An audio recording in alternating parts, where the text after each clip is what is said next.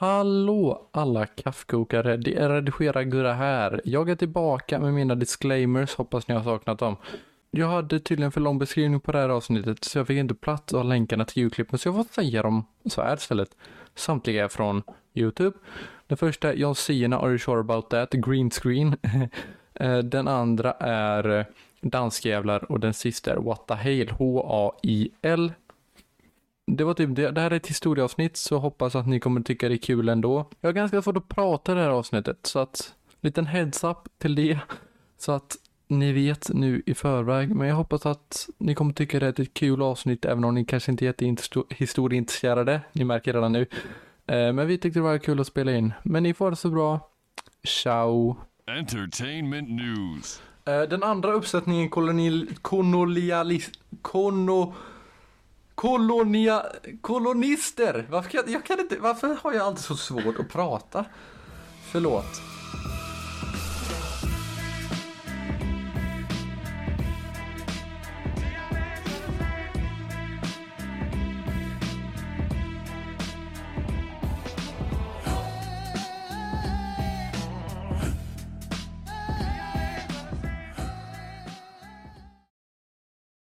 Det gick helt okej. Oj, Det, det gick helt okej. det var fan en förvåning. Alltså han, han, lyckades, han lyckades med en grej. Eller, Han ju- lyckades med en 34 dagars reträtt. Han lyckades, han lyckades retirera. Okej, okej. Han lyckades inte anfalla men retirera. Ja. Det är lika bra. Defense is the best attack. Oftast är det tvärtom, men nu var det tvärtom. Ja. Alltså det här är hemskt.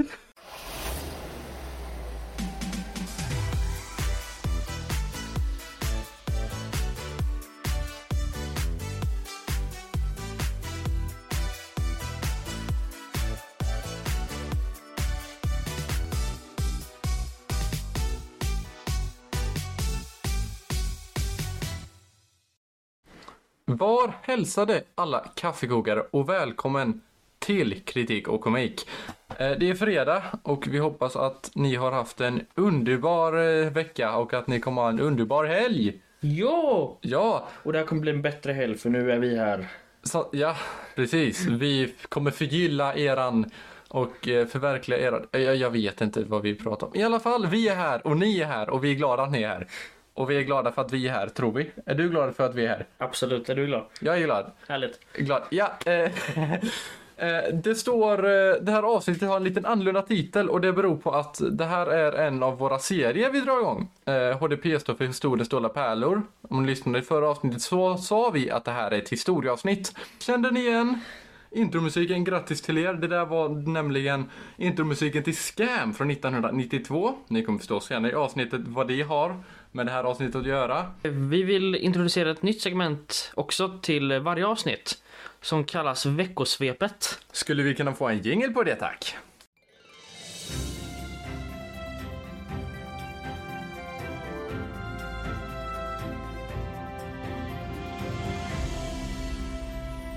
Veckosvepet.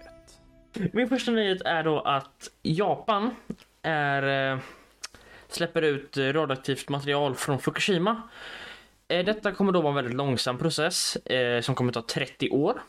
Ja, Okej. Mm. Ja, för att det då inte ska bli för giftigt. Och det här har blivit godkänt av IAEA.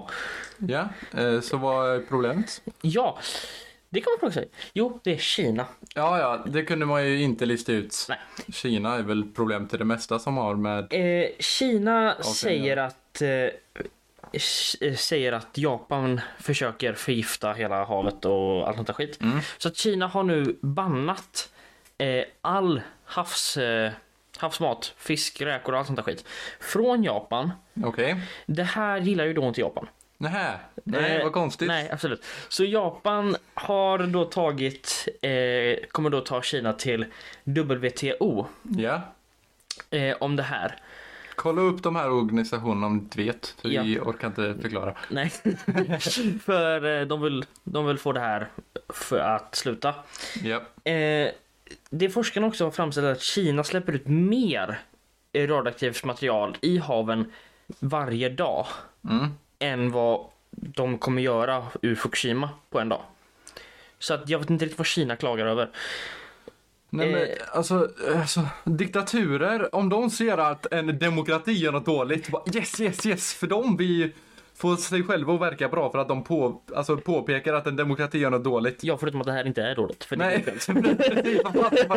det måste bort någonstans. Vad ska man göra av det? Ja, bra fråga. Ja. Det, det är också så här.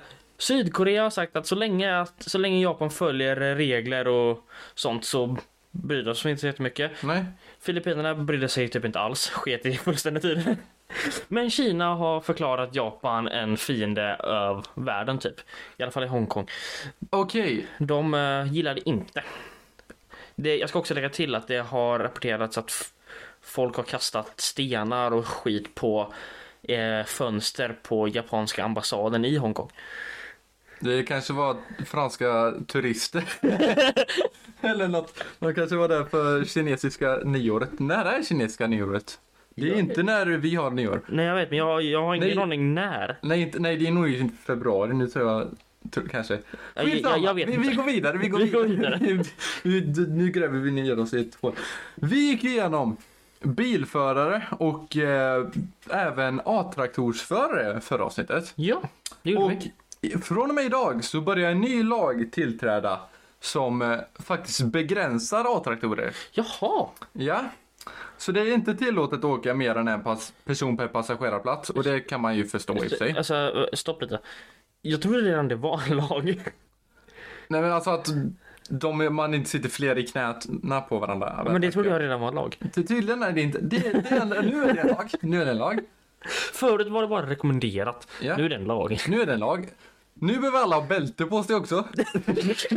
Det trodde jag också redan var en lag. Det var ingen lag. Det, det borde vara självklart. Det borde vara självklart att man behöver bälte när man åker epa eller bil. Vad fan? Ja, det, det, men det är regeringen. Det är regeringen. Det är regeringen. Eh, det- Och, åter, återigen, Ja. rekommenderat. Men nu är det lag. Nu, nu är det lag. Nu måste ni göra det. I alla fall, fordonet får inte färdas i högre än 90, nej 90, Åh jävlar! 30, Ja, jag ska, skaffa, jag ska skaffa epa. Fy fan.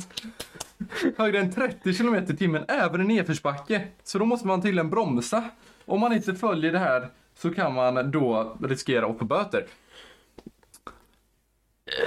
Eh, Okej. Okej. Men alltså de, de, de två första fattar jag, det borde vara en lag. Men alltså, som vi tog upp om vi lyssnade i förra avsnittet så borde man ju höja Hastigheten. och sänka mopedbilar. För, ja, men, ja, jag, jag menar så här. Nu, nu, nu rekommenderar jag inte folk att göra det. Men folk kommer totalt att skita i det för folk kommer skaffa manuella epor och sen kommer de lägga friläge och rulla ner för backen i 70. Ja, jag har sett det hända. Så Ja. att det, det händer redan. Eh, så vi kommer att snacka om en liten his- om en väldigt intressant historisk händelse. Eh, typ, är väl lite det vi ska göra. Eh, så tänker vi. Eh, Ja. Har du något du vill tillägga eller ska vi köra? Nej, inte riktigt. Jag tycker vi kör igång. Vi kör igång. Eh, yes. Jag hörde att du hade köpt en liten tidsmaskin på Darknet igår. Ja, Ja, jag tänker vi ska testa den. ska vi testa den? Ja, vi, vi hoppar in i den nu så får vi, se, får vi se om vi hamnar där vi, Vill. där vi vill.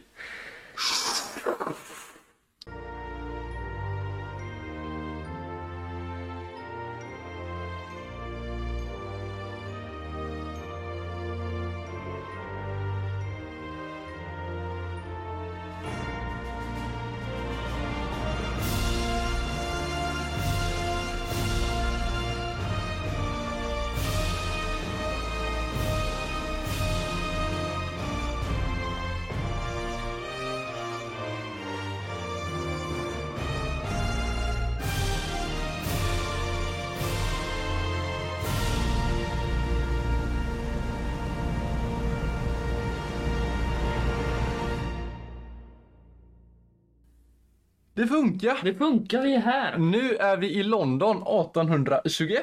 1821, det är ett jävla tag sedan. Det är ett tag sedan. Eh, men nu är vi här för att vi ska bevittna något som eh, en intressant händelse.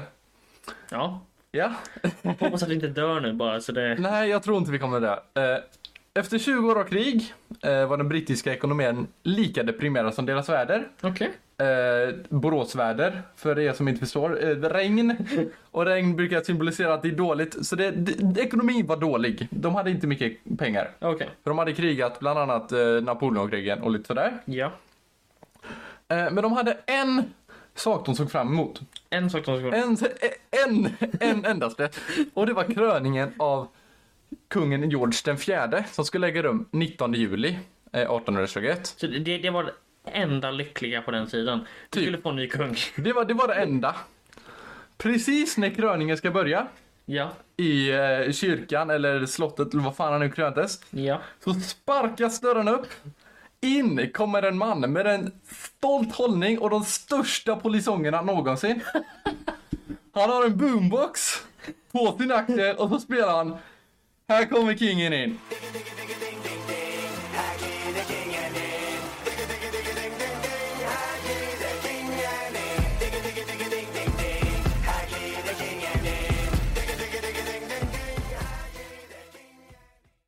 Nej, det här hände förstås inte, eh, för det var 1800-tal, men det var bara för att emfysera den här mannen. Den här mannen, eh, general, överste, prins, kasik, eh, löjtnant, Kapten. kärt barn har många namn. Ja. Gregor McGregor hette den här snubben då, och han, han är våran huvudkaraktär. Ja. Han kommer då hit för kröningen och han har med sig ett team av kreativa berättare och där påstår, sig det, då, där påstår de sig vara från ett land som heter Pojeis. Okej. Och nu undrar ni, vad fan är Pojeis? Det ska jag berätta. Det, det är ett land som de, tyck, de har kommit på själva. Det, det här landet finns inte. Men enligt McGregor och hans eh, kompisar så skulle jorden här eh, vara otroligt bördig. Eh, du skulle kunna odla grödor utan att svettas. Det, det är du. Det. Det är farm, en eh, bondes våta dröm. Eller inte våta dröm blir det ju. Eh, Gu- Gustav ta fel. ja, Det blev, det blev lite mm, för... nej, ja. nej. Eh, floderna skulle innehålla kulor av rent guld. Oh, dit vill jag åka.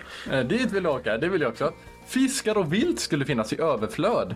Och de infödda skulle inte bara vara samarbetsvilliga utan intensivt pro-brittiska.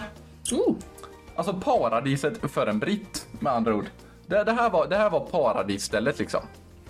Eh, kan jag få lite stämningsfull musik? Jag skulle vilja ha det jag ska prata om. Jag behöver Paradise City nu tack. Tack så mycket. Eh, huvudstaden St. Joseph en blomstrande metropol med teatrar som såldes som smör. Are you sure about that? Nej, det gjorde de inte alls.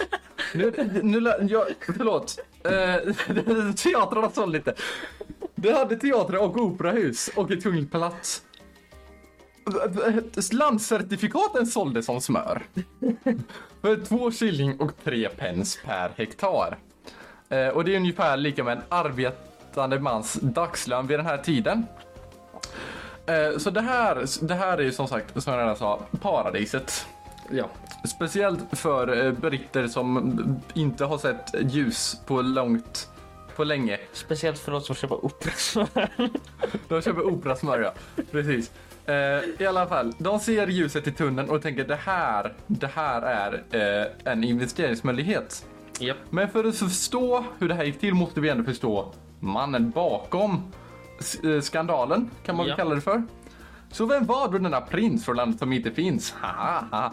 Eh, Gregor McGregor föddes på julafton 1786 i Stirlingshire i Skottland. Eh, Han kom från en familj av romersk-katoliker som var en del av klanen McGregor, så han hade en egen klan. Jävlar. Eh, Men det hade förbjudit för att använda sitt eget efternamn i flera år. Eh, om ni vill veta varför så får ni ko- kolla upp det själv. Men i alla fall. Eh, han gick med i den brittiska armén vid den mogna åldern av 16. Tack vare att hans familj köpte honom provision för cirka 820 000. Damn. Allt det här är omräknat till dagens penningvärde. Så idag skulle det här vara 800 000 Okej. kronor typ. Det är en ganska mycket. Det är jävligt mycket. Eh, och detta gjorde att han kunde snabbt stiga i graderna. Det tog inte lång tid innan McGregor klipptes genom granen som en skotsk samuraj och blev löjtnant innan, någon ens, han- innan han ens hade chansen att säga kilten är min signaturstil. Hans passion för uniformer och medaljer gjorde honom dock inte till populäraste snubben i regementet. Han var kanske bara för ivrig för att imponera på alla med sina look at me I'm important stunder. Han- Vi, vi kan säga, han växte upp med uppmärksamheten. Alltså någon extrem upp- uppmärksamhet och han tog med sig det in i livet där han bara vill ha mer och mer. Han, han, han här får aldrig nog. Han får aldrig nog. Han får aldrig nog och han gör vad som helst för att få sina look at me I'm important stunder. Vad som helst. Vad som helst oavsett om det jag säger stämmer eller inte. Han blir då skickad först och främst eh, till eh, Gibraltar eh, under Napoleonkrigen. Men sedan blir han skickad då till Portugal. Eh, men här väl i Portugal så kunde han inte låta bli att ställa till med bråk. Eh, med överordnade officerare och innan han visste ordet av det så hade han begärt utskrivning. Så han hade blivit sparkad för att han hade, han hade betett sig på ett lite konstigt Han sätt. blir, han blir sparkad för att vara en idiot med andra ord. Ja, eh, typ. så han kommer tillbaka eh, till Storbritannien. Perfekt tid innan hans gamla regemente han fick smeknamnet The Die Hards vid slaget om Albuera. Eh, och trots att McGregor hade lämnat och blivit sparkad från det här regementet ett år tidigare så var han väldigt angelägen om att jag var med i det här regementet. Jag är cool. Jag var där. Jag var den som fick oss att vinna. Ja men, ja, men lite typ. Men det, det är också lite fascinerande. Det måste finnas loggar som visar att han inte var där. Han måste ju kunnat motbevisas eller var det, trodde folk faktiskt på det han sa? Folk trodde på det. Folk trodde på det. Folk trodde på det. Han åker tillbaka till Skottland. Och där ser han insett som en man med stor betydelse för han var ju en del av det här regementet. Fast han inte var det. Han var det, fast inte just då. Så han åker runt i en, han turnerar staden eh, och antar en titel som överste. Och så bär han märket av en portugisisk riddarorden och turnerar staden i extravagant och färgglad, färgglad vagn. För varför inte? Varför inte det? Ba- bara för att man kan. Det, det är lite också frågan. Hur, hur får han pengarna till det här? Eh, jo, eh, det får han. Hans fru är hans sugar mommy, typ. Det, eh, Okej, ja. hans fru eh, Maria Bowater eh, var dotter till en amiral som hade ganska mycket pengar. Så Okej. han, eh, det, det, här var hans främsta inkomstkälla. Så han snor sin frus pengar. I princip. I princip. Eh, eh, det, han lyckas inte med att bli så populär i Edinburgh. Undrar vad det kan bero på. Ja. Jag vet inte. I alla fall, han åker då och återvänder till London 1811. Och där byter han namn till Sir Gregor MacGregor. Så. Sir Gregor MacGregor. Eh, sir, eh, bara, bara för att. Igen, och återigen. Han hade inte blivit eh, adlad, är det väl? Om man blir en Sir, då blir man väl adlad tror jag. Alltså du blir ju, du blir ju knighted. Ja, men det är väl inte det adlad. Ja, I, i, I alla fall, han hade inte blivit det. Han hade bara sagt jag är Sir. Jag, jag, jag, jag är det här nu. Han... Eh, han... Han... Kärt barn har många namn. Enligt honom själv. Ja. Eh, han påstår även felaktigt att han har blivit den här McGregor-klanhövding. För återigen, varför inte? Varför inte? Eh, men alla hans planer gick upp i rök när Maria gick bort eh, i december 1811.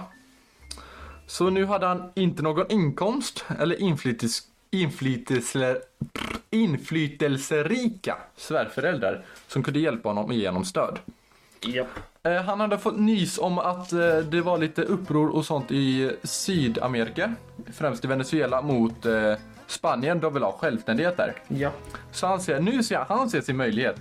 Jag lyckades inte på hemmaplan, men jag, ska, jag kommer lyckas På i... bortaplan. Ja, för, för liksom, han, han vill ju...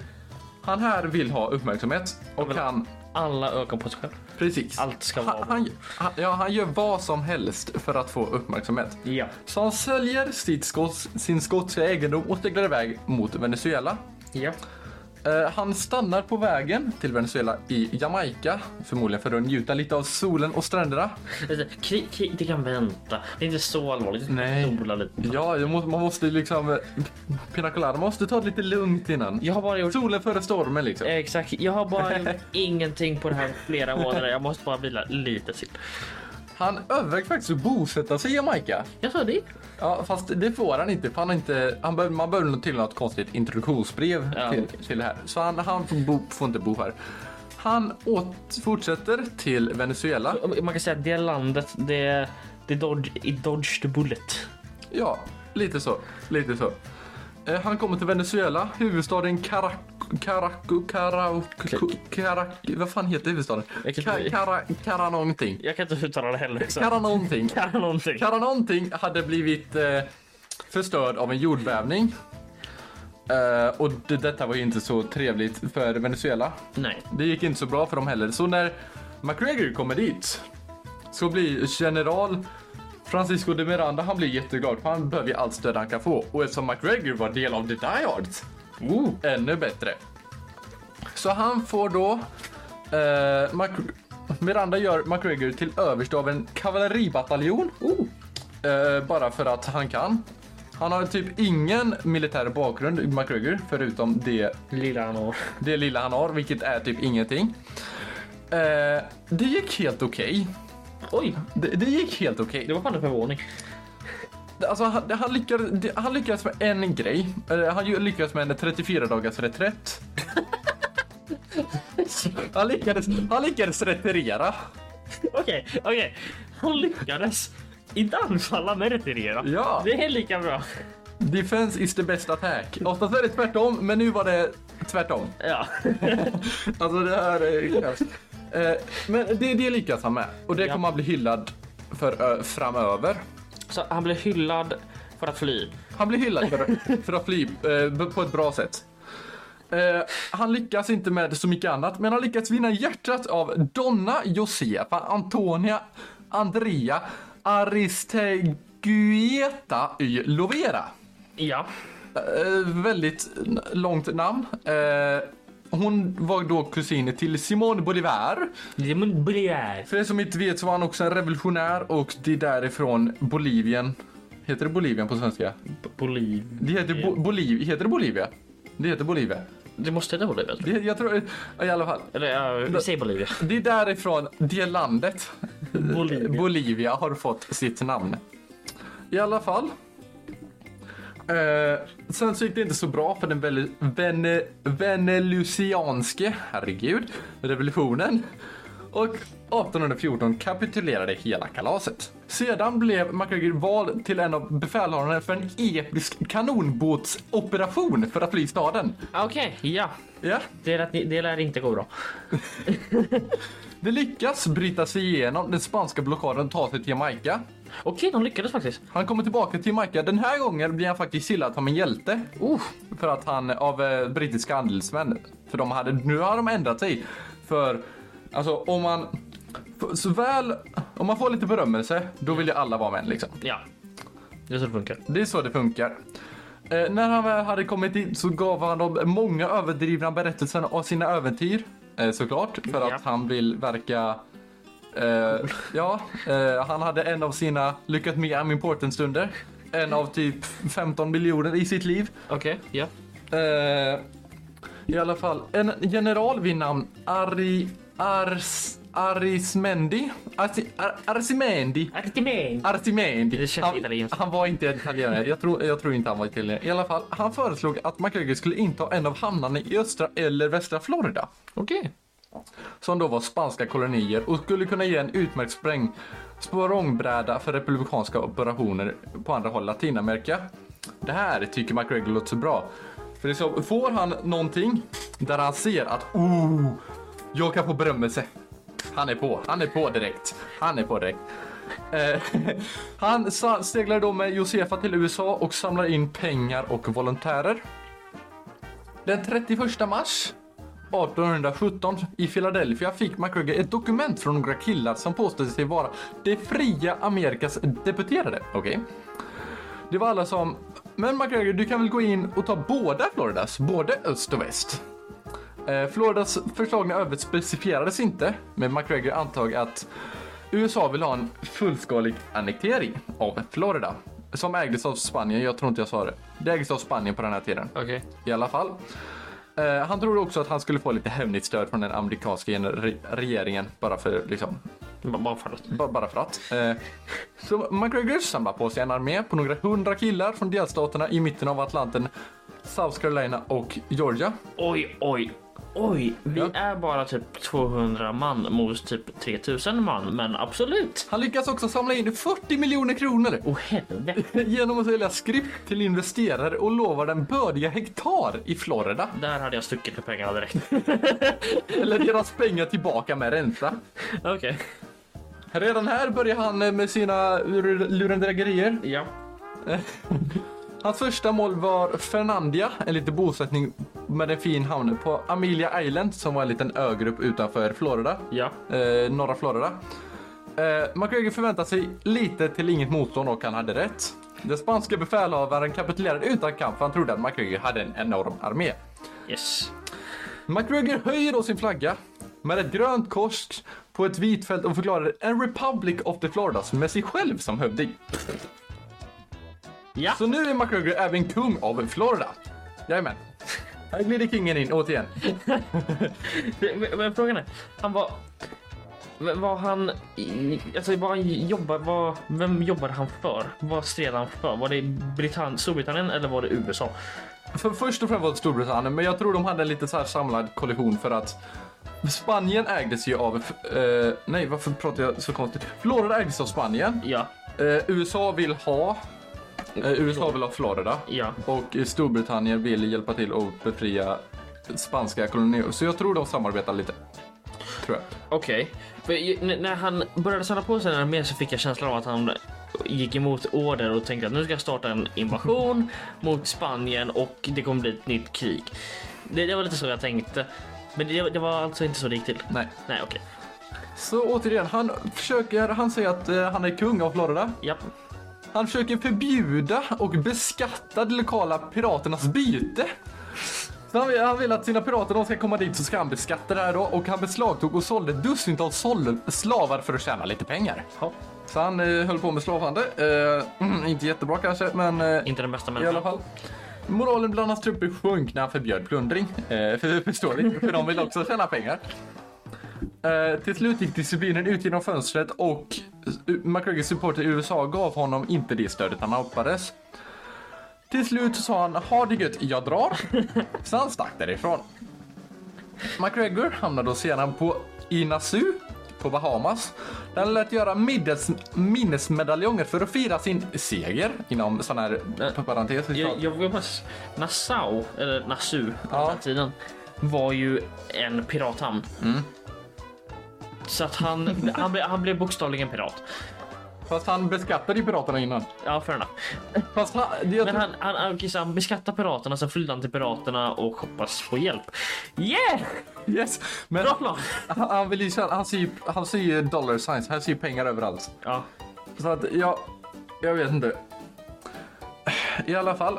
Eh, han påstår sig även om någon anledning att han har sålt Amelia Islands till en snubbe som heter Auri för 12,7 miljoner. Okej. Eh, bara för att, jag vet inte, B- bara för att. Ja.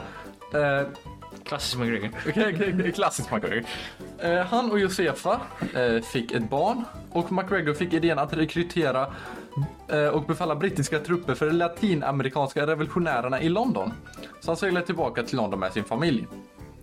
Eh, I ett klassiskt fall av McGregors Money Misadventures befann sig vår hjälte, general Gregor McGregor, i en ekonomisk knipa. Du förstår, han hade lånat 1,5 miljoner för att engagera och transportera brittiska trupper för tjänsten i Venezuela. Men, tyvärr, han, var lite, han eh, hade lite problem att hålla koll, kvar dessa pengarna. Alltså, Så han hade spenderat dessa. jag jag måste fråga en grej. Ja. Eh, vad hände med alla de 40 miljoner han lyckades samla in för invasionen? Vad hände med de 12,5 miljoner han fick för att sälja land, eller falskt land, jag vet inte om det var falskt eller riktigt land. Eh, och vad hände med de 1,5 miljonerna som han fick? Eh, ingen vet. ingen vet. Så okej, antingen så är det det här. Han spenderar alla pengarna och förlorar allting. Eller så har han kvar pengarna men vill ha mer. Och är bara greedy som fan. Han är greedy. Jag tror han kan ha köpt en liksom ännu större vagn så han kan turnera staden när han kommer till, London när han kommer tillbaka. Men han borde ju fortfarande ha pengar kvar så han är bara greedy som fan. Man. Han, han är greedy. Han, han får aldrig nog. Han fall. Han måste ju ha några pengar, men han...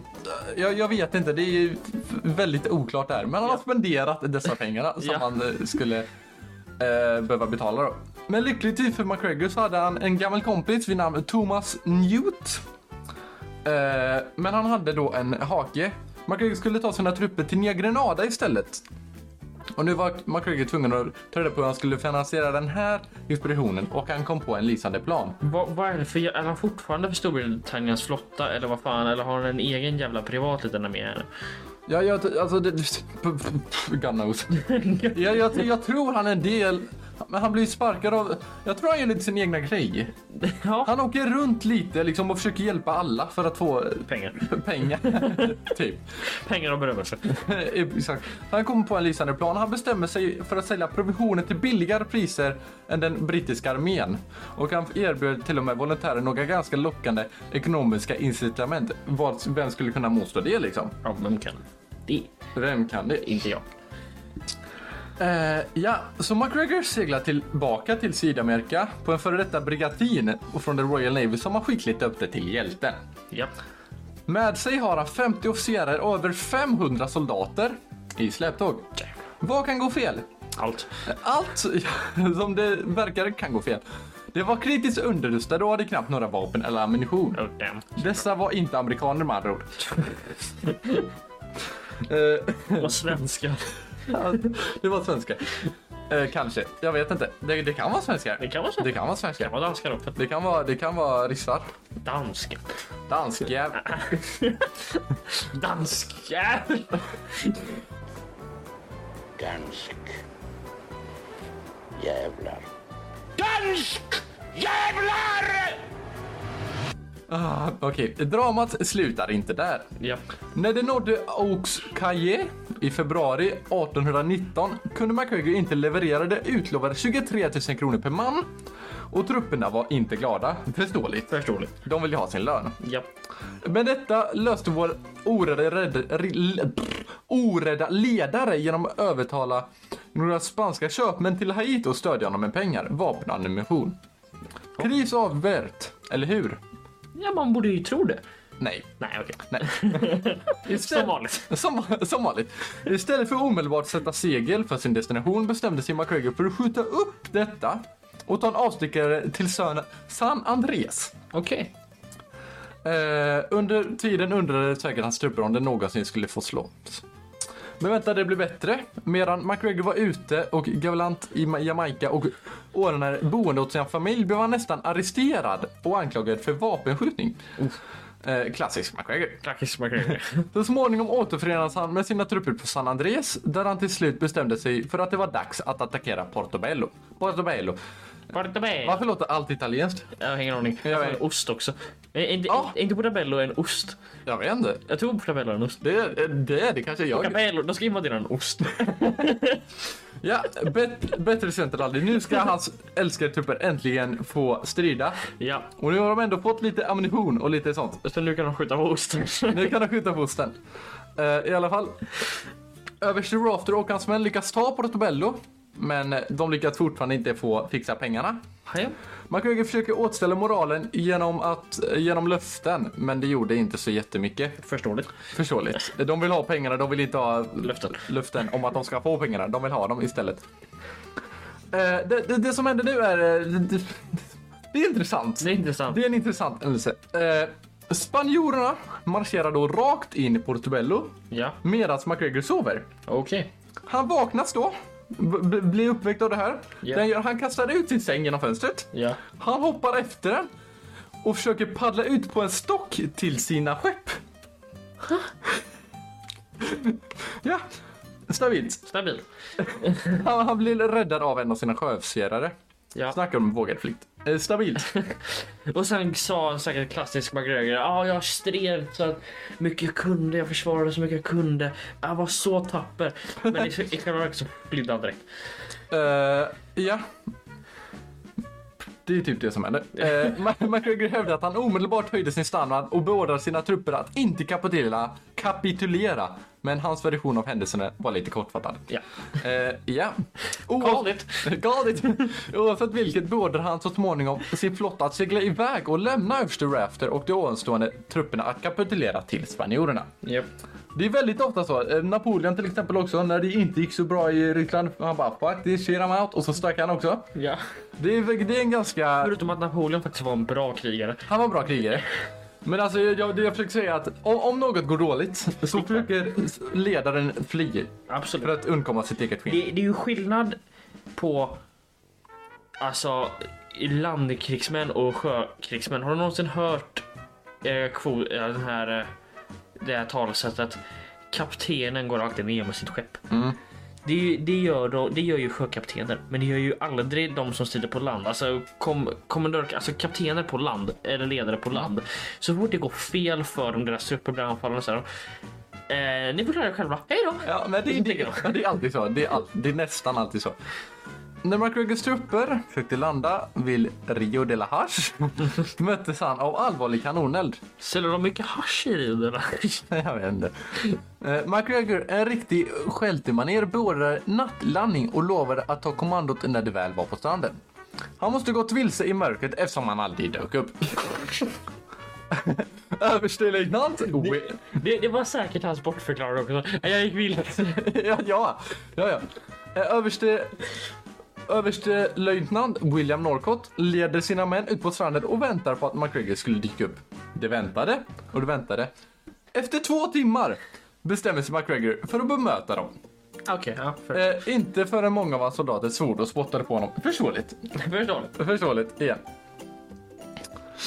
Eh, trupperna hamnade i ett tillstånd av berusad förvirring, förmodligen i hopp om att alkoholen skulle få dem att glömma att de följde efter en ledare som inte var den minst kompetent. Alltså, jag som soldat eller officer hade ju redan där. De har inte fått betalt på i tid. De har en ledare som inte vet vad han gör och de har ledare som övergiver honom. Eller eh, hans män. Ja. Vid den här tidpunkten skulle jag ha skjutit honom och stuckit. Nej, förlåt, så säger man inte. Jag hade kastat honom över bord så att han fick stanna på land och sen hade jag seglat tillbaka till Storbritannien och varit där. Det hade varit bättre om man bara stannade på Jamaica. Ja, det hade Han hade kunnat, varför borde han inte det bara illegalt eller någonting? I alla fall. Spanska styrkor samlas runt strand, stranden. Eh, och då bestämmer Norcott och hans kompis Rafted att det var dags att gå därifrån. Japp. Det gav sig av på en eh, tillfångatagen spansk skoner och tog med sig fem officerare, 27 soldater och sjömän. McGregor blev kvar. Han blev kvar Han blev kvar. med sina återstående officerare. Eh, vilket typ är första gången han faktiskt inte flyr.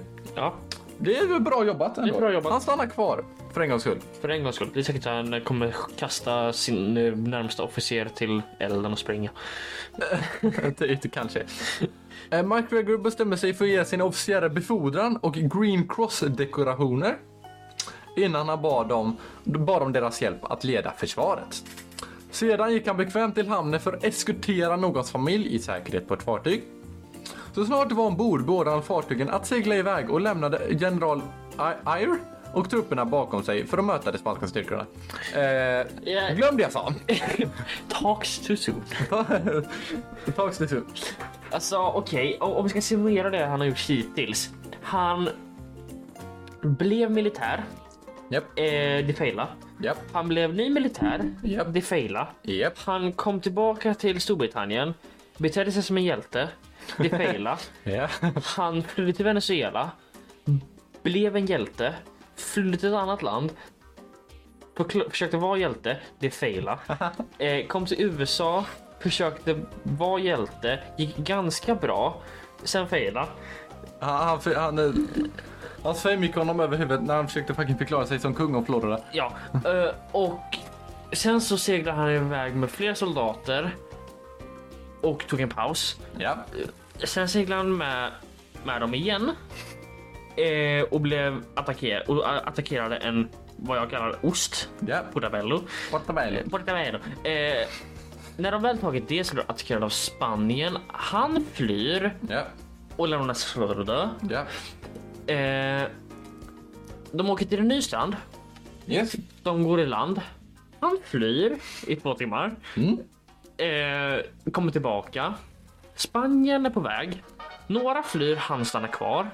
När de väl kommer drar han. När de kommer så säger han att jag ska rädda en familj.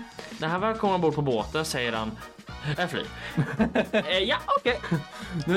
Stabilt. Det är stabilt än så länge. Så han har flytt, flytt, försökt vara hjälte, failat, flytt, flytt, försökt vara hjälte, blivit hjälte, flyttat, försökt förklara hjälte, failat, flyttat, försökt vara hjälte, failat, flyttat, pausat, flyttat, failat, försökt, failat, flyttat. Jävlar. Ändå att du kommer ihåg allting. Det gör inte jag. Eh, Jag var chansad du. Det, det, det, det, no, no, men det låter rimligt. Det låter rimligt. Det låter rimligt. Det passar in på McGregor. Han åker med det här fartyget tillbaka till Oxcaye för att ta reda på att hans familj hade blivit bräkt och sökte skydd i en slavhydda. Eh, mysigt. mysigt. Inte alls. Eh, inte alls. Eh, det gick inte att återvända till Jamaica på grund av att han hade fått anklagelser om piratkopiering. Oh. Och eh, Simon Bolivar sa att om han någonsin kommer till Jamaica igen så kommer han halshugga McGregor. Oh, fuck. Det lät inte så jättetrevligt. Nej. Var McGregor befann sig under kommande sex månader är det ingen som vet om. Han, han, han gick upp i rök en liten stund. En litet tag. Han slutade existera bara ett litet tag och under ett litet tag under de här sex månaderna så var världen bättre. Men sen dök han upp igen. Ja, då gick det åt helvete igen. Då dök han upp igen och förstörde. Ja, men lite så. Han försökte, han försökte bli känd igen. Lite så. Tillbaka i London publicerar Michael Rostor en svindlande redogörelse för McGregors äventyr och spekulerade att McGregor var politiskt men naturligt inte död. McGregor var med andra ord ungefär lika användbar som en chokladtekan när det gällde att leda en expedition. Ja. Med andra ord inget, inte alls. Nej. Uh, McGregors nästa kända plats är vid hovet till George Frederick Augustus vid uh, Myggkusten, kommer jag kalla den. Uh, Mis- Mosquito Coast. Yes. Myggkusten.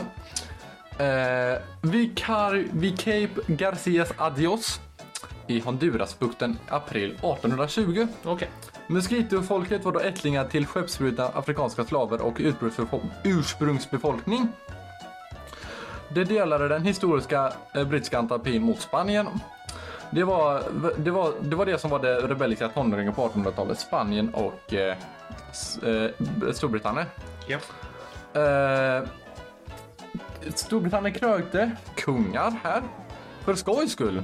Det var bara kungar till namnet. De hade ingen makt överhuvudtaget. Nej. Det var lite som att de bara kunde säga hej Spanien, vi har också kungar. Eh, bara för att. Ja. Det, det, är väl, det var väldigt viktigt med eh, sånt och visa att åh, vi har kungar och liksom som är under den här tiden. Ja. I alla fall, men det här det blir intressant.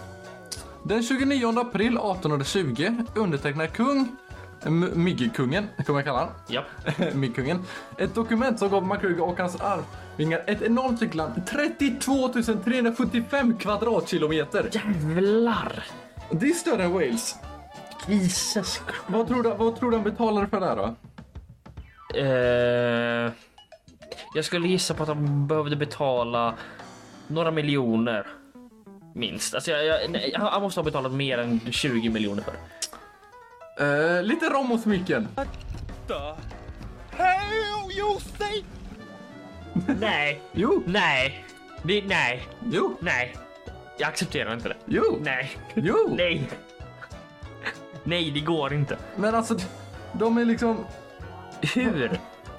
Men de har, de har ju ingen, de har ingen connection till outside world så de bara Åh vad är det där för någonting? Han, han kan ju ljuga och säga det här är värt flera miljarder. Varsågod. Ja, ja, ja. Alltså, vi vet inte vad det var för smycken. Var det guldsmycken, diamantsmycken eller var det liksom något som han hade gjort själv av bara sten typ? Ingen Ja, vet. Jag är det guldsmycken? Ja, då kanske det går. Är det silversmycken? Ja, då i största sannolikhet går det inte, men bara kanske om du har jävligt tur. Och är det av sten så ska jag vara helt ärlig, de blir lurade. De blev lurade oavsett ska jag säga. Det ska jag hålla med ska... Men vad fan är det för rom? Eh, jag vet inte. Det är världens- dyraste rom. Här, varsågod. Ja, Jag vet inte. Alltså, ja, det kunde lika gärna varit hans piss som han sa. Här, här varsågod, det är mitt rom. Alltså, jag skulle inte förvåna mig. Det fanns dock en hake med det här. Okej, ja. Eh, hela det här området eh, kunde man inte bo i. Det var liksom, det var inte främsta fastigheten. Ja. Och eh, det var inte anpassad för jordbruk överhuvudtaget. Det var liksom det skulle, jag har för mig att det fanns en gammal brittisk, eh, lite brittisk ö. Nej, en liten brittisk stad. Eh, och kvar fanns bara kyrkan. Så det var lite spökligt. Det var inte så mycket kvar här. Ja. Eh, men där McGregor ser o, där andra ser oanvändbart land, ser McGregor pengar. Ja. Han ser pengar i allt.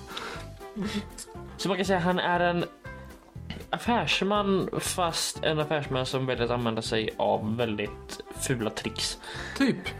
Jag tror ni förstår vad vi kommer komma nu. Ja. Han kallar detta land för Poyais. Okej. Efter att eh, de infödda, det infödda Paja eller Pojer-folket. När han kommer till London, de har koll på hans senaste framgångar och att han var med i The Die Hards. Men eh, misslyckanden vet de ingenting om. Nej. McGregor är som sagt väldigt bra på att propagandera sig själv. Ja. Så varför ska man ta med de dåliga bitarna då liksom? Ja. Speciellt om man vill verka som en eh, Bra. bra, bra, bra militär. McGregor blev the talk of the town, en riktig showstopper på middagsfester och balsalar. Eh, ryktet snurrade om att han delvis härstammade från ursprungsbefolkningen, enligt han själv. Ja. Kanske var det den sedan länge förlorade kusinen av drottningen till Atlantis. Vem vet? Vem vet? Han kan vara vad som helst. Han kan vara fan vad som helst. Han Jag, kanske- skulle, jag skulle inte koppla honom till kunglighet utan jag skulle koppla honom till demon. Ja, en misslyckad... Men det måste ju vara någonting i barndomen som har gått, gått väldigt fel för att man ska liksom Oh ja. bli så här. Det är liksom.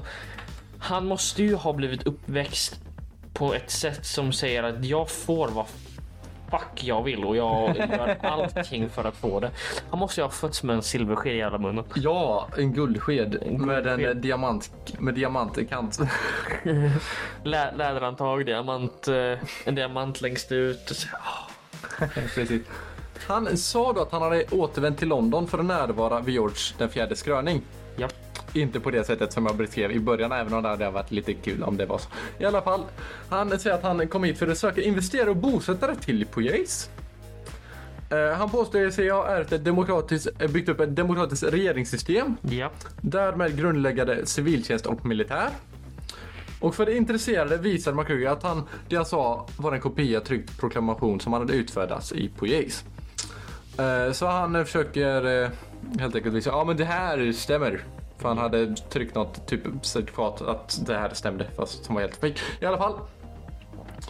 Eh, Han utnämner brigadgeneral George Woodbine till vice kassik Vice kasik. om McGregor skulle vara bort, Dö. ja, dö eller frånvara. Ja. Avslu det här dokumentet avslutades med att Jag säger nu farväl för en stund. Jag litar på att jag genom den allsmäktige försynens vänlighet åter kommer få möjlighet att återvända bland er. Och att det då kommer att behaga mig. Plikt att hejla er som tillgivna vänner och att ni tar emot mer som er trogna kasik och fader. Det fanns inga bevis för att sådant uttalande någonsin faktiskt distribuerades. Så det här är å- återigen någonting som han själv har hittat på. Ja. Eh, Men eh, vi är inte ens förvånade längre. Nej. Det, Om ni är förvånade så bli inte förvånade om sånt här händer längre. För det, det händer allt för ofta tyvärr. det är hans liv. Det är hans liv. det är hans liv. Eh, Han kommer på ett invecklat trekammarparlament. Okej. Bisarra konstitutionella arrangemang och designar till och med unika, unika uniformer för varje regemente i poesiska armén. Ja. Som återigen inte finns. Herregud. Eh, Det känns som det är... eh, det, ehm, det känns som en fake armé. Det, det känns lite det som britterna gjorde under andra världskriget. De byggde upp en armé av ballonger och lyckades lura Tyskland. typ. Eh, hans imaginära land hade ett hederssystem. Och den, alltså, och flaggan för Poyais var då Gröna korsflaggan som han hade fått och sett i Florida. Ja. Det var någon så här självständighets Florida, någonting, någonting flagga, whatever. Eh, han gör någonting, det här, det här han gör är så invecklat och komplicerat att det är helt galet. Han bygger upp eh, poliskontor över hela England. Eh, och, han, eh, och här försöker han printa och sälja landcertifikat till Pojace. Japp. Han deltog i intervjuer i nationella tidningar. Japp. Han anlitade publici... Han anlitade ma- marknadsförare, eller vad man kan kalla det, för att skriva upp tjusiga annonser och flygblad. Och lät till och med komponera och sjöng Pojace-relaterade ballader på gatorna i London, Edinburgh och Glasgow. Så han är in artister för att spela musik som inte finns och bara ja men det här, så här, det här är folkmusik i Pojace, åh vad trevligt, kom hit och lyssna på lite mer vet jag. Återigen, Ja, vart fan får han pengarna ifrån? han har pengar, han lurar folk. Men liksom, med, med tanke på, han... eh, Återigen, han samlade ihop 40 miljoner för en invasion. Som sen gick jättelätt utan att spendera så mycket pengar. Japp. Han fick 12,5 miljoner för att sälja land och han fick 1,5 miljoner för en, eh, en annan expedition. Den, de spenderar han direkt. De spenderade han. Men jag, jag, jag antar att han har sparat ihop allt det här för att kunna liksom tjoffa in allting i... Ja, men jag menar, efter det här, han är ju svinrik. Varför inte bara sätt, bosätta sig någonstans och leva gryligt? Men det, han säljer ju alltså en hektar för, eh, kommer jag inte ihåg, det sa jag i början, men han säljer ju varje hektar för en eh, liksom eh, för en viss summa. Ja, Och så antar jag att om man ska bo närmare kusten så får man lite, betala lite mer. Så han tjänar ju otroligt mycket eftersom det är jävligt mycket land han säljer. ja. Eh, och sen så, nej, nej det tar vi sen. Nu ska jag inte gå, gå före i tiden här. I alla fall, så han eh, hyr in då artister till att sjunga låtar som inte finns. Eh, I alla fall. Han debut, eller inte han, jo han, okej.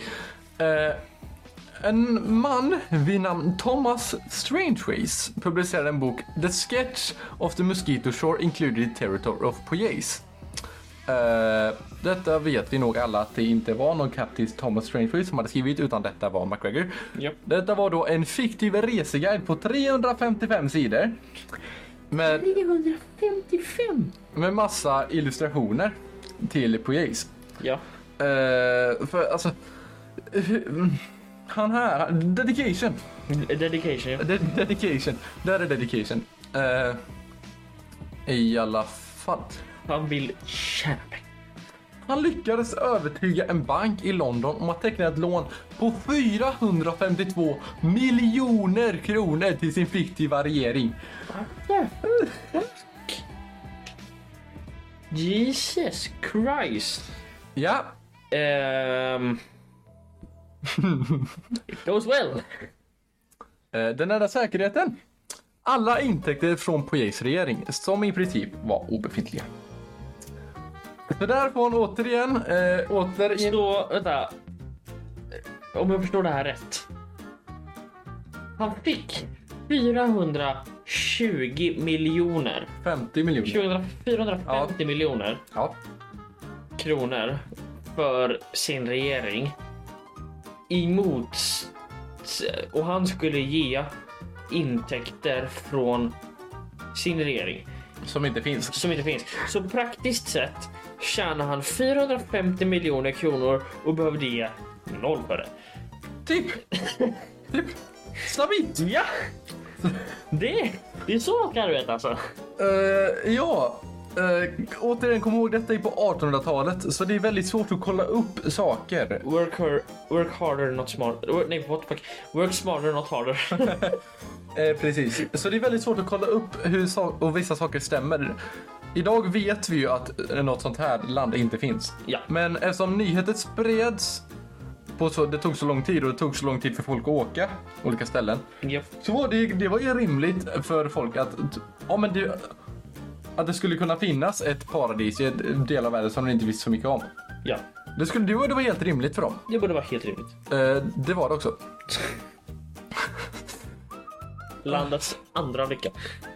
Precis. Eh, för att locka till sig eh, migranter riktade McGregor sig mot sina skottkamrater. För att eftersom han var skotte så de eh, andra skottar de tyckte åh, McGregor han är skotte, honom måste vi stödja. Han, eh, det här väldigt, eh, jag vet inte ens hur jag ska beskriva han, McGregor. Det, jag vet inte. I alla fall, han eh, riktar sig till eh, Skott, Skottland för han tror att här kan, här söker han investerare. Eh, Ja, just det. Så det han gör är att han utlovar att eh, det finns ett land som det eh, kan få åka till. Och det finns, eh, där kan ni få jobb som hantverkare. Och hantverkare skulle få fri passage till Polis. Okej. Ja, fina. Det är ju bra grejer det. Det är jättebra grejer. Jävlar vilka idéer! Ja, vem skulle kunna motstå det liksom? Du får, om du jobbar som hantverkare, tänk om någon skulle komma fram till dig och säga, om du jobbar som hantverkare i ett paradis så kan du få åka till ett paradis helt gratis och få bo där gratis. Vem, vem säger nej? Ja, jag har inte sagt nej. Jag hade inte sagt nej, förutom att jag vet att det är. Ah, I alla fall. Eh, Det första emigrantpartiet leddes av en före detta brittisk officer vid namn Hector Hall Ja. som fick uppdraget i polisen A Second Narrative Regiment of Foot med rang som överstelöjtnant. Ja, jag, jag, jag vill bara avbryta det. När vi, när vi sitter och spelar in det här just nu. Det Hesa Fredrik spelar just nu så Ja. antingen är det övning eller så kan vi eh, konstatera att ryssen är här. Det är antagligen en övning, ryssen är inte här. Ryssen är inte här. Eh, Jag förklarar mig att det är två olika signaler.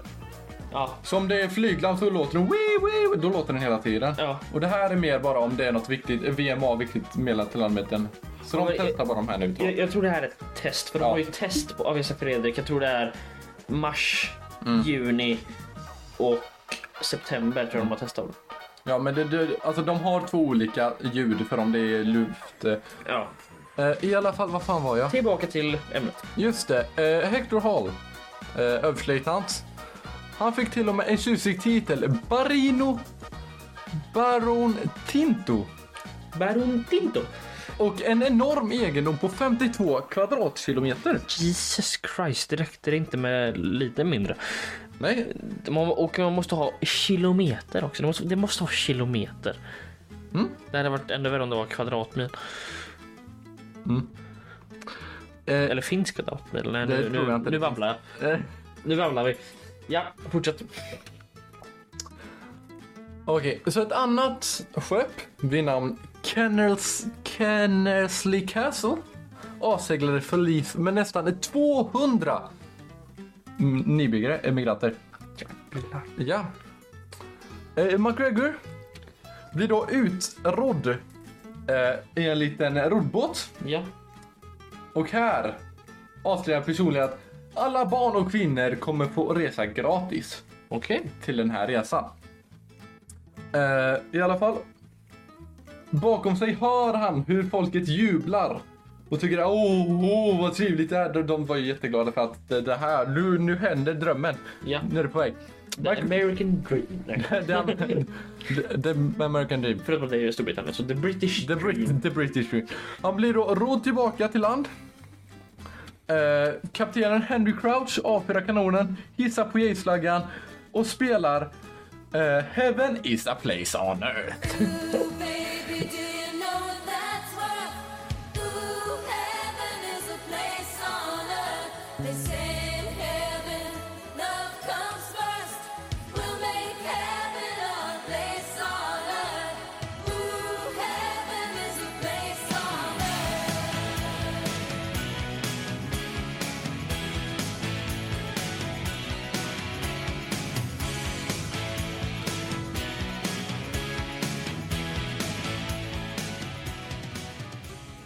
Det första skeppet med Hector Hall som eh, befälhavare, Ja. kan man väl kalla han, eh, kommer fram till det som sägs vara på Jace.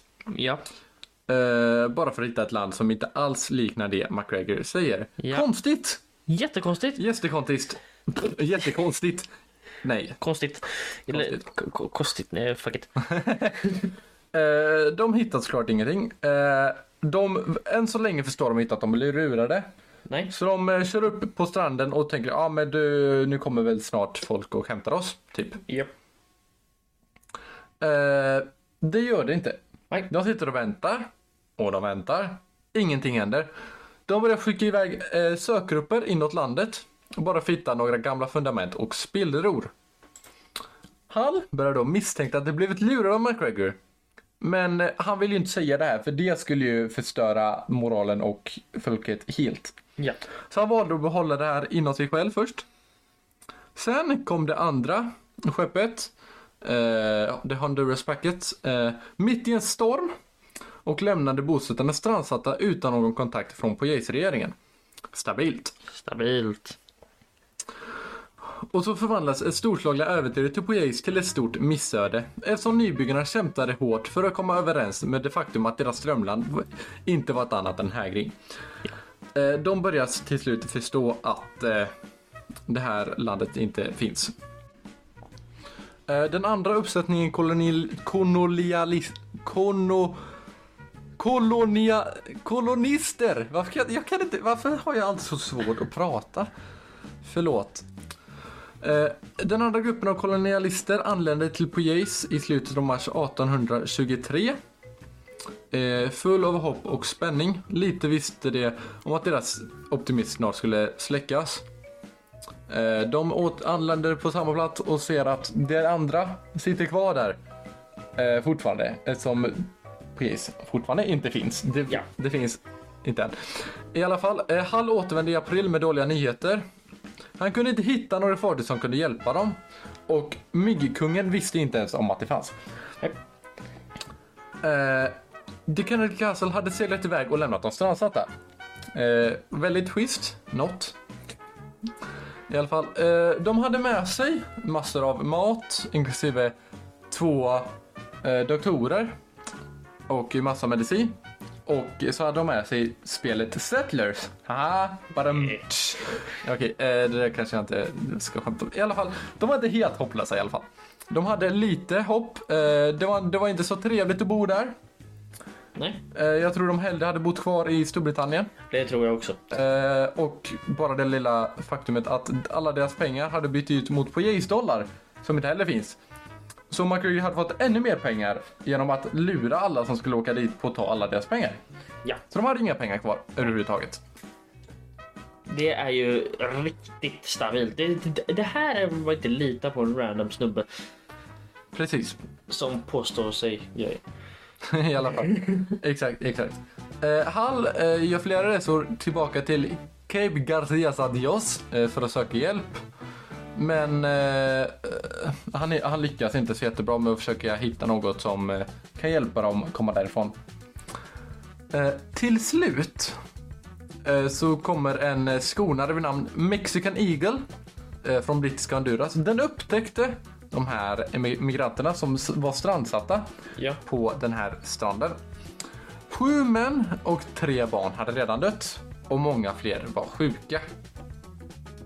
Belize överdomare, marskalk Bennett, berättade för dem att Pojace inte existerade och att han aldrig hade talas om kasiken de pratar om. Eh, Och han rådde starkt med dem att följa med tillbaka till brittiska Honduras. De flesta av migranterna valde att vänta på att Hall skulle återkomma tillbaka i, i hopp om nyheter, eh, goda nyheter och en väg tillbaka till Storbritannien. Ja. Men när han väl återvände var det med mykungen som förklarade att McGregors landstöd hade återkallats. Han har aldrig gett McGregor titeln kasik eller rätten att sälja mark och ta upp lån ifrån den. Stabilt. Stabilt. Tid. McGregor, migranterna gjorde i princip intrång på kungens område och var tvungna att lämna om det inte lovade honom trohet. Så inte nog med det, de, de har inte bara blivit lurade, nu är de även inkräktare på en annans land. Ja. Ah, McGregor, va- This goes well. nej. Jag Nej. det, Ah. alltså, ja. Frågan är. Kommer han eh, på något sätt hamna i trubbel för det? Det vet man inte. Det får vi se. Det får vi se. Jag vet. Du vet. Du vet. Jag vet inte. Vi, ni, ni kommer få reda på det snart. Ja. Så det gick alla förutom ett 40-tal som var för sjuka för att göra resan. Eh, och det transporterades tillbaka till brittiska Honduras på den trånga mexikanska, eh, på den trånga skolan helt enkelt. ja. Eh, vädret i Honduras var ännu värre än på Jace. Eh, och myndigheterna och läkarna kunde inte göra så jättemycket när det spreds malaria här också. Så det var ju mindre trevligt det med. Stabilt. Stabilt. Eh, de flesta av dem dog. Ja, okej. Eh, av de cirka 250 som hade seglat till Poyes hade minst 180 omkommit. Jävlar! Och färre än 50 hade någonsin återvänt till Storbritannien. Va? What the fuck? Ja, det där gick ju... Um, stabilt. Stabilt. Klassisk McGregor ändå. Du undrar säkert, vad är McGregor?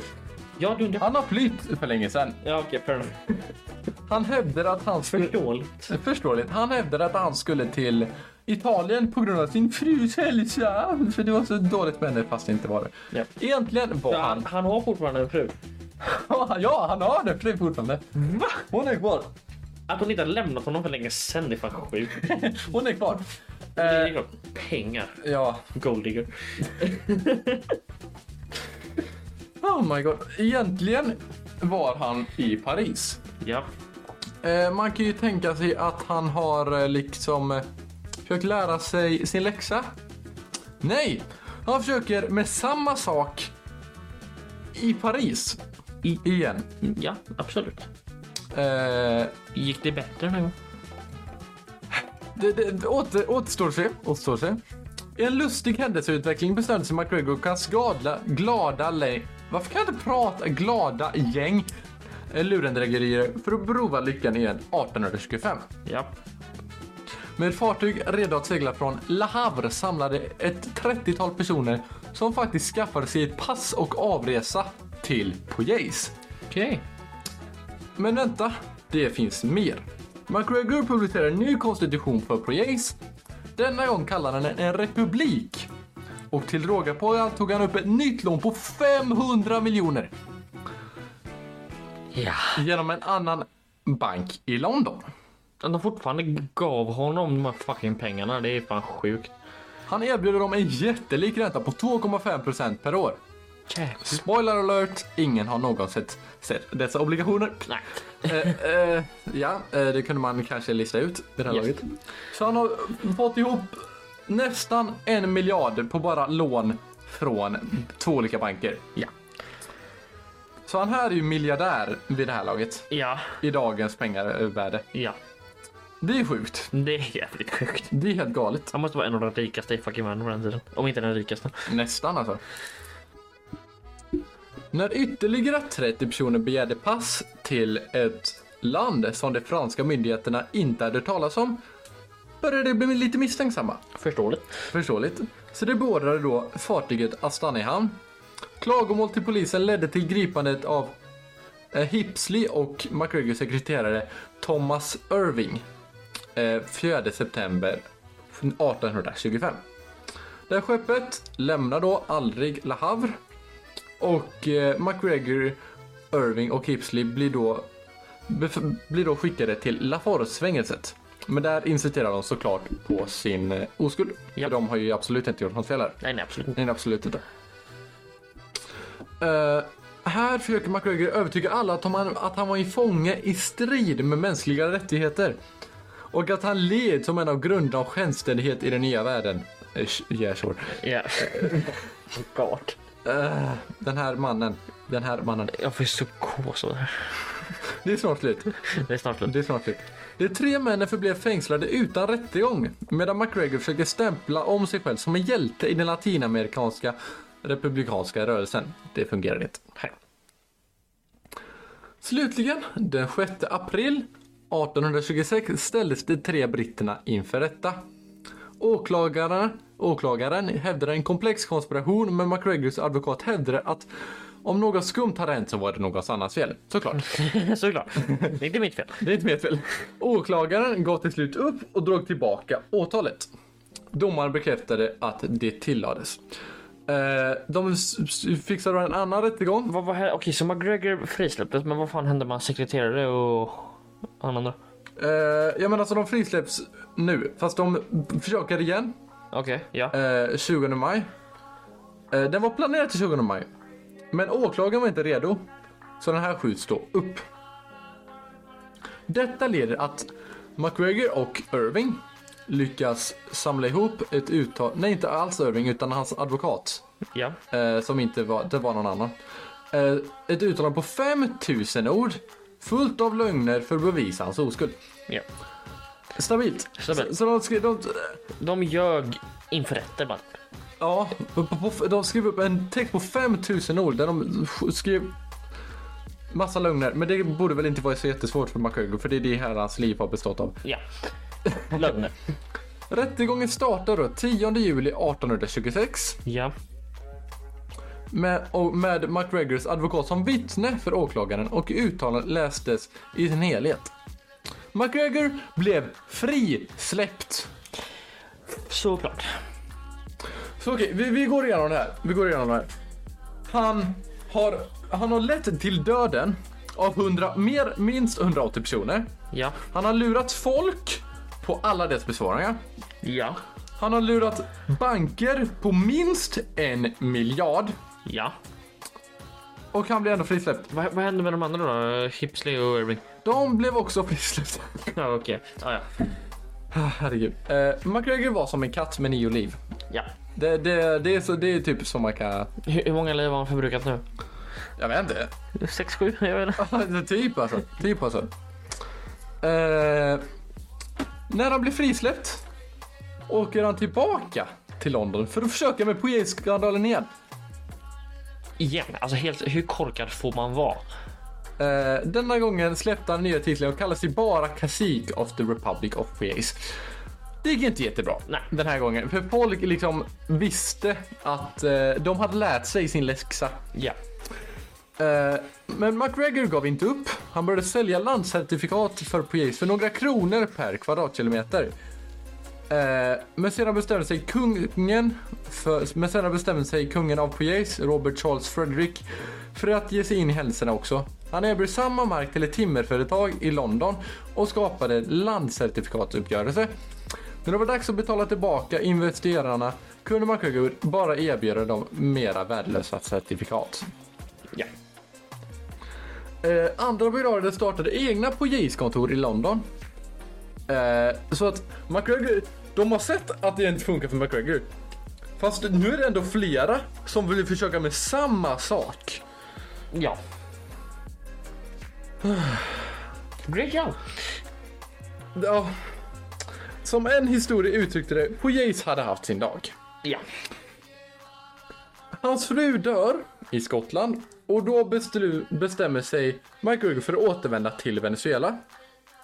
Han ansöker om medborgarskap och, och, och att få återställa sin tidigare rang i den venezuelanska armén. Varför är det så svårt att säga? Venezuelanska armén. Och hävdade att han hade tvingats stanna utanför republiken i flera år. Hans gamla kamrater gick i god för honom och han fick medborgarskap och pension. Ja. McGregor levde sina sista dagar i Carac- Caracas, heter det. Tack. Och blev res- en respekterad medlem av samhället.